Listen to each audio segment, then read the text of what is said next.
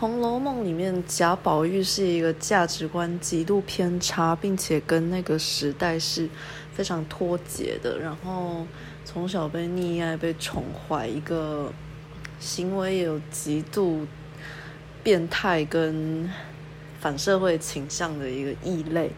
那不论是作者还是与作者非常亲密的批书人脂砚斋都有说。贾宝玉就是有病，然后他就是个变态这样子。那今天想要聊一聊曹雪芹建构的，嗯，《红楼梦》的性别价值观，或者是说他对于男女两性的看法。虽然说《红楼梦》里面的很多情节都是走在当时，甚至放到现在也是非常前卫的东西，像是。《红楼梦》里面的酷儿啊，很多都是，这是《红楼梦》里面人物很多性别界定是没有像现呃像原本性别框架那样子那么清楚的。哦，那就是插嘴一下，我今天也没有写稿，就是因为今天有被一些可能教授什么的言论刺激到，然后就是突然就是想要。这是台风天无聊，就是在家录一下这个音，嗯，一分二十六秒好了，尽量讲重点。就是贾宝玉是个怪人，然后作者有有意把自己跟贾宝玉就是做一个重叠的，有点像是贾宝玉的故事，也算是类似他自己的故事这样。虽然很多人反对说，嗯，没有那个《红楼梦》写的是明末清初明朝灭亡家破人亡国破家亡，呃，山河血泪的故事没有啊，那个。就是纯粹从一个文学的角度来看贾宝玉的故事，也可以说是至少可以说有一半是曹雪基于曹雪芹自己童年的经历。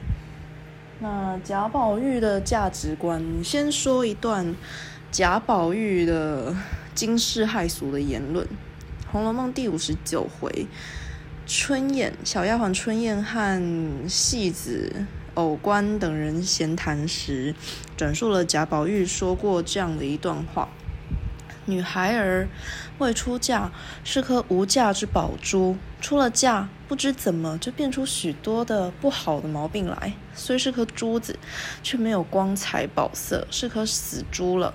再老了，更变得不是珠子，竟是鱼眼睛了。分明一个人，怎么变出三样来？就是嗯。然后还有还有那个第七十七回，贾宝玉看见几个媳妇，这边媳妇是指在贾府工作的那些下人，然后是已婚妇女这样子，就他们世世代代都在贾家为奴为婢。宝玉看见几个媳妇不由分说的拉着思琪出去时，指着他们发恨道：“奇怪奇怪，怎么这些人只一嫁了个汉子，染了男人气味就这样混账起来，比男人更可杀了。”这边可以，然后守守门的婆子听了说，他们也觉得很好笑，就问说：“这样说，凡女儿个个是好的了，女人个个是坏的了。”然后贾宝又进一步证明说：“不错不错。”就觉得啊，你这个老女人挺有自知之明的。然后他还有说过。嗯，有呃，反正就是某一个宝玉说的，因为《红楼梦》里面有两个宝玉，反正某一个宝玉说，这个女儿是水做的骨肉，男人是泥做的骨肉。我见了女儿便觉浑身清爽，见了男人就觉得浊臭逼人，然后要求说，要求说家里的奴才下人讲话的时候，只要讲到女儿这两个字。就要用茶水漱口，然后对这边就可以很明显看出作者有意表现出的价值观是，他把女女性从嗯少女时代和成年之后结婚之后分出来，然后。你这个时候再讲，然后把少女时时代的小女生跟呃成年男人又做对比，就是他把自己独立于，就是他没有把自己划进他所仇视的对象里面，然后也没有把他他比较像是把自己画在跟女孩子、女孩、未成年少女同一区，他也觉得他自己性别认同是比较偏向自己是一个女生的。这个《红楼梦里面他的祖母贾母也有说过，觉得宝玉是投错胎，其实应该是女生的灵魂，但是住在一个男孩子的身体里面。所以说贾宝玉是可以算是一个酷儿，只是这个观点真的太前卫了，在清朝也没有酷儿这个说法，所以就先不讨论。总之，贾宝玉就是歧视所有就是出过社会、经过社会历练的，然后需要面对生存问题，然后需要烦恼家庭生计啊，以及他这个贾家这个贵族大门户。要怎么生存下去？如何在朝堂立足？然后如何经营下去之类？然后如何面对衰败这些问题？他都觉得这些跟我没有关系。我只要就是我祖母还在，他还有办法继续溺爱我。然后我爸的这个工部员外郎的官职还在，还有这些资源给我这任意挥霍。然后我还可以继续待在我的那个女孩儿似的闺房中，跟我那些长相清秀的。丫鬟们成日厮混，然后每天跟最爱的林黛玉吟诗作赋的话，那其他那些什么家破人亡，那些什么贾家被抄，那个都是以后的事情了，跟我们贾宝玉这个贾家人没有一点关系的。所以很多人会很想要去拆解，说为什么。林黛玉嫁不没办法嫁给贾宝玉，他们两个为什么没办法结婚？其实这个只要从一开始的人物设定，就是贾宝玉前世是神瑛侍者，然后林黛玉上辈子是绛珠仙草，然后贾宝玉用观世音菩萨的甘露灌溉了快要渴死的绛珠仙草林黛玉，最后。他就最后神瑛侍者，也就是贾宝玉前世就下凡了。但林黛玉这个绛珠仙草，你看到贾宝玉下凡就说不行，他救了我，然后他现在要去人间游历了，那我我要报恩，所以我要用我一辈子的眼泪还给他，所以他就跟着这个神瑛侍者一起下凡了，所以就变成了这一世的贾宝玉和林黛玉。那。为什么林黛玉没办法嫁给贾宝玉？因为林黛玉下凡的任务不是要做贾宝玉的太太，不是要做一个帮他管家的黄脸婆。她下凡的任务就是要为贾宝玉哭泣，然后不管怎样，就是只要哭就对。林黛玉这一辈子的任务就是我就是来哭的，就是要把我的眼泪哭干，然后我就是虽然任务完成，功德圆满了，这就是林黛玉的任务。那这是第一层，就是从作者的。写的文字上来推断的话，因为林黛玉下凡的目的就是，她就不是要为了嫁给贾宝玉的。她在嫁，可能她在谈婚论嫁的年龄之前，她的眼泪就已经哭干了。她可能在可能出嫁年纪之前，眼泪早就已经没了。可是因为作者写故事写了前八十回。然后后四十回或后三十回已经失落了，找不到了，所以我们也不会知道林黛玉是怎么死的。嗯，林黛玉的判词是“玉带林中挂”，然后堪怜永续彩。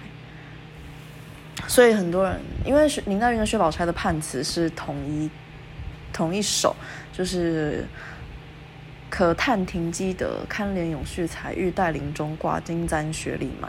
所以有人会觉得，哦，林黛玉跟薛宝钗并列第一女主角，啊，不是，他们不会，就是大家通常不会觉得林黛玉跟薛宝钗并列，他们会觉得，嗯，可能会有人觉得，呃，薛宝钗胜于林黛玉，或者林黛玉胜于薛宝钗，然后就会疯狂捧林黛玉，或捧疯狂捧薛宝钗，然后疯，然后又同时又疯狂的。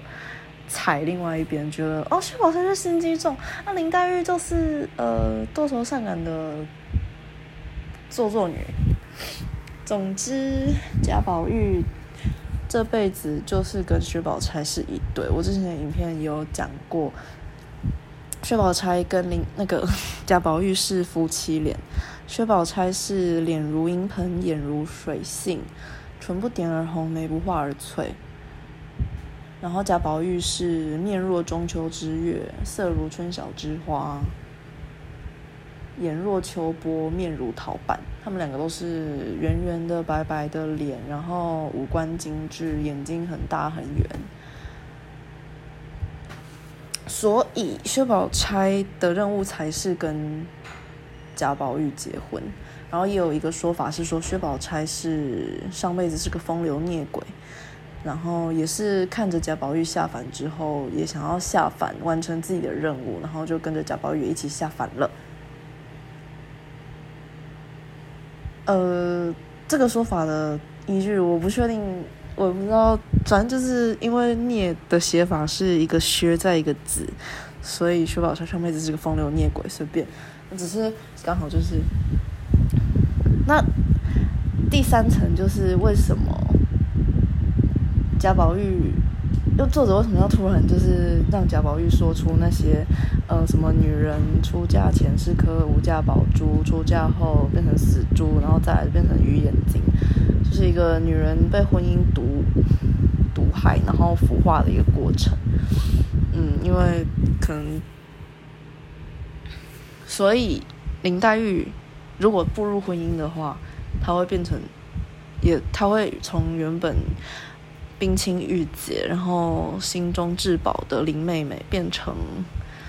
嗯，林夫人、宝二奶奶，就是她会没有自己的名字，大家就只会知道她是林夫人，会知道她是宝二奶奶，知道是贾家二房长孙的太太，但是就不会知道，也不是长孙啦，反正就是就是宝二奶奶，就是她林黛玉的身份就会变成随着贾宝玉的名字。那这就是一个女人陷入婚姻之后的悲剧，所以为什么作者要安排这个 女人出嫁后变成死鱼眼的说法？就是再次强调，林黛玉就是她不是一个应该要沾染到婚姻的，她就是自始至终都是那么的冰清玉洁，那么的优雅，那么的脱俗。林黛玉的设定就是超凡脱俗，那薛宝钗是个大俗人，她就是在人情世故里打滚，然后送往迎来，然后很懂得那些应酬、待人接物那些，那她才是一个适合作为贵族家庭应对往来的一个女主人的这种特色。林黛玉就不适合。那，嗯。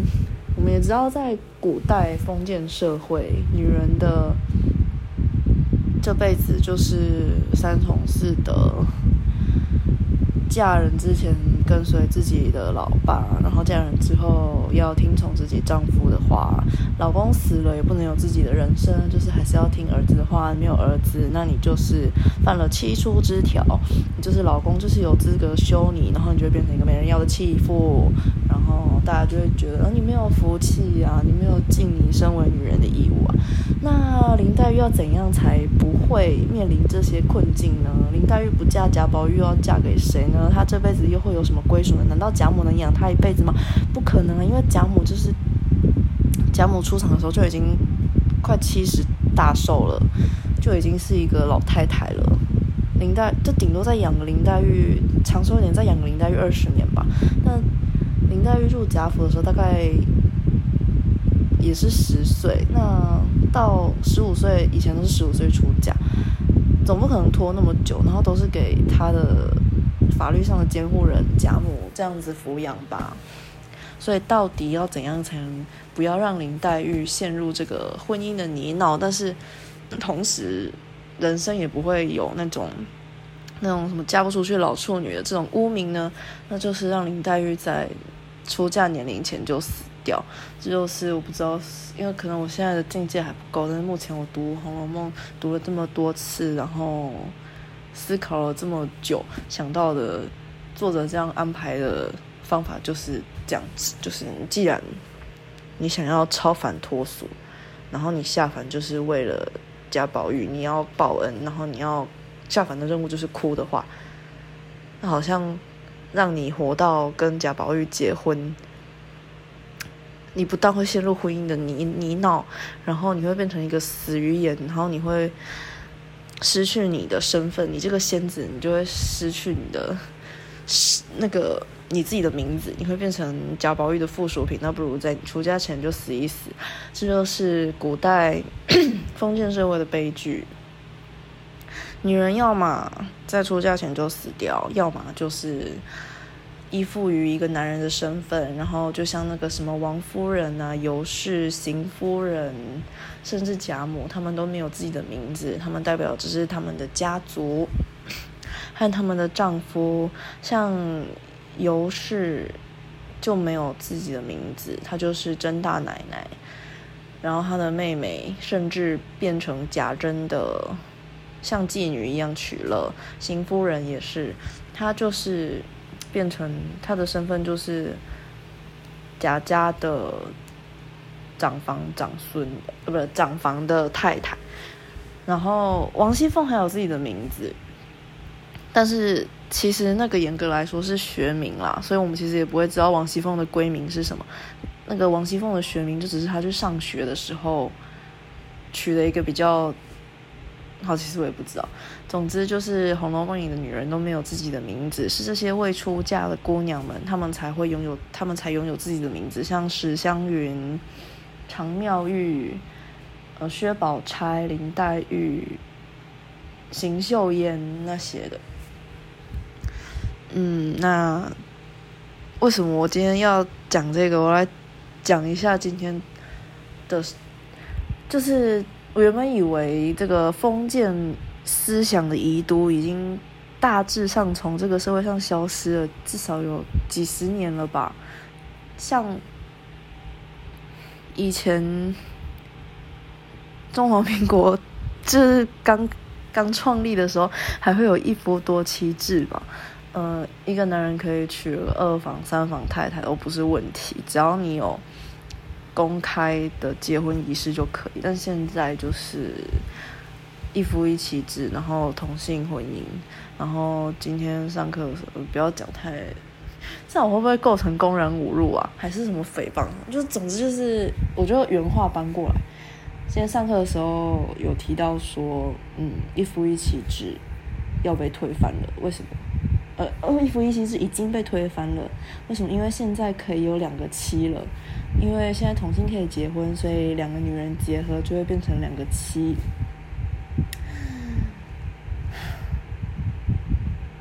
就是他，就讲的好像就是呃一个败坏人了。他就说啊，同性婚姻就是违反公序良俗啊。啊民法也有规定说，婚姻违反公序良俗，致使无效。所以就是它就是一个无效的东西，你为什么要把它宣布成有效？然后你们就是这些大法官，就是按照自己的，不然就是按照什么人情压力，就是好。然后我比较的，就是总之就是，我就觉得，嗯，这个封建思想好像还是深植人心啊，至少是部分人的心。可能，呃，我们这一辈大概十几二十岁的，应该是应该是没有人会。说这么重，说呃同性婚姻违反公序良俗，违反公序良俗的应该是那个同同婚吧？可能十岁嫁给三十岁，或是童养媳，或者是呃指腹为婚才是违反公序良俗。所以我就是想要举这个《红楼梦》的例子来讲一下这个封建思想是多么可怕的一件事情，还有。嗯，婚姻就是爱情的坟墓。那既然现在有人为了能一起面对这么 啊，我已经我情绪，嗯，已经没办法，这段应该会剪掉。好，那我也今天也不是特别就是为了要批判《红楼梦》里面的思想，那它还是一部非常伟大的文学作品。然后也有很多作者想要传达的他的道理，嗯，在那个时时代背景下，他讲这些东西其实都是完全符合他那个时代的价值观的。反而贾宝玉这种有点提倡主人跟奴才是平等的这样子的一种思想，才是惊世骇俗，然后非常反骨的。所以今天不是要批评《红楼梦》，今天是要批评就是。你把《红楼梦》那种几百年前的封建礼教的思想拿来用在现在，然后还拿来在课堂上教育学生，我就觉得 吸一口凉气，倒抽一口凉气，我就觉得啊，天哪！这是我们应该要受的教育嘛？就是我们已经是成年人，我们知道自己的价值观是对还是错的。你今天就算你用法律的角度切入，你切入的角度也是很清晰，很。完全就是有点乱枪打鸟的感觉，就是可能就是为了反对而反对。那《红楼梦》里面有没有同性婚姻呢？没有同性婚姻，但是有很多很多的同性情侣，或者是有很多性别认同，就是跨性别者，像呃戏子哦，就是有两个戏子是。CP 就是他们在台上，一个是小生，一个是小旦，那两个是女生，然后因为长期的演这种公子小姐恋爱的剧情，然后变成情侣，最后一方死了，另外一方还就是会烧纸钱祭祀死去的那一方，就是一个非常感人的爱情故事，算是《红楼梦》里面一个小小的插曲。然后还有贾宝玉自己也喜欢跟男人。这是年轻的男孩，像秦钟、蒋玉和，他们就是有着不一般的关系，就是一些特殊性关系。那这些作者也没有就是特别在旁边，在他的文文本里面写说什么哦，这是一个颠覆一夫一妻制的行为啊，哦，这是一个违反公序良俗、违法乱纪什么，他也没有这样子批判啊。但今天是一个教育的场所。如果你自己私底下要发表自己的看法，你在自己的，嗯，在自己的平台，或是你的著，甚至你的著作、你的文章都可以。你今天是一个教学的场所，那我就会。想说，那如果你考试出这一题，我要怎么写？我是不是要照你的意思写？说啊，同性婚姻违反公序良俗，致死无效。那我们这些大法官释字的解号都是屁。我今天其实原本是想要念那个释字七十八号解释，就是关于同性婚姻有没有违反平等权那个。可是我想说，我自己自己功力那么差，又看也看不太懂，到时候念了念错字，还是念很卡，嗯，又丢人现眼，然后。所以就没有就想说拿这个《红楼梦》的句子，然后刚好因为台风天下雨刮大风不能出门，就自己一个人在房间自言自语。然后希望有人会看，那也是老规矩，如果你看完可以留言，然后你会收到我一个爱心哦，谢谢，晚安。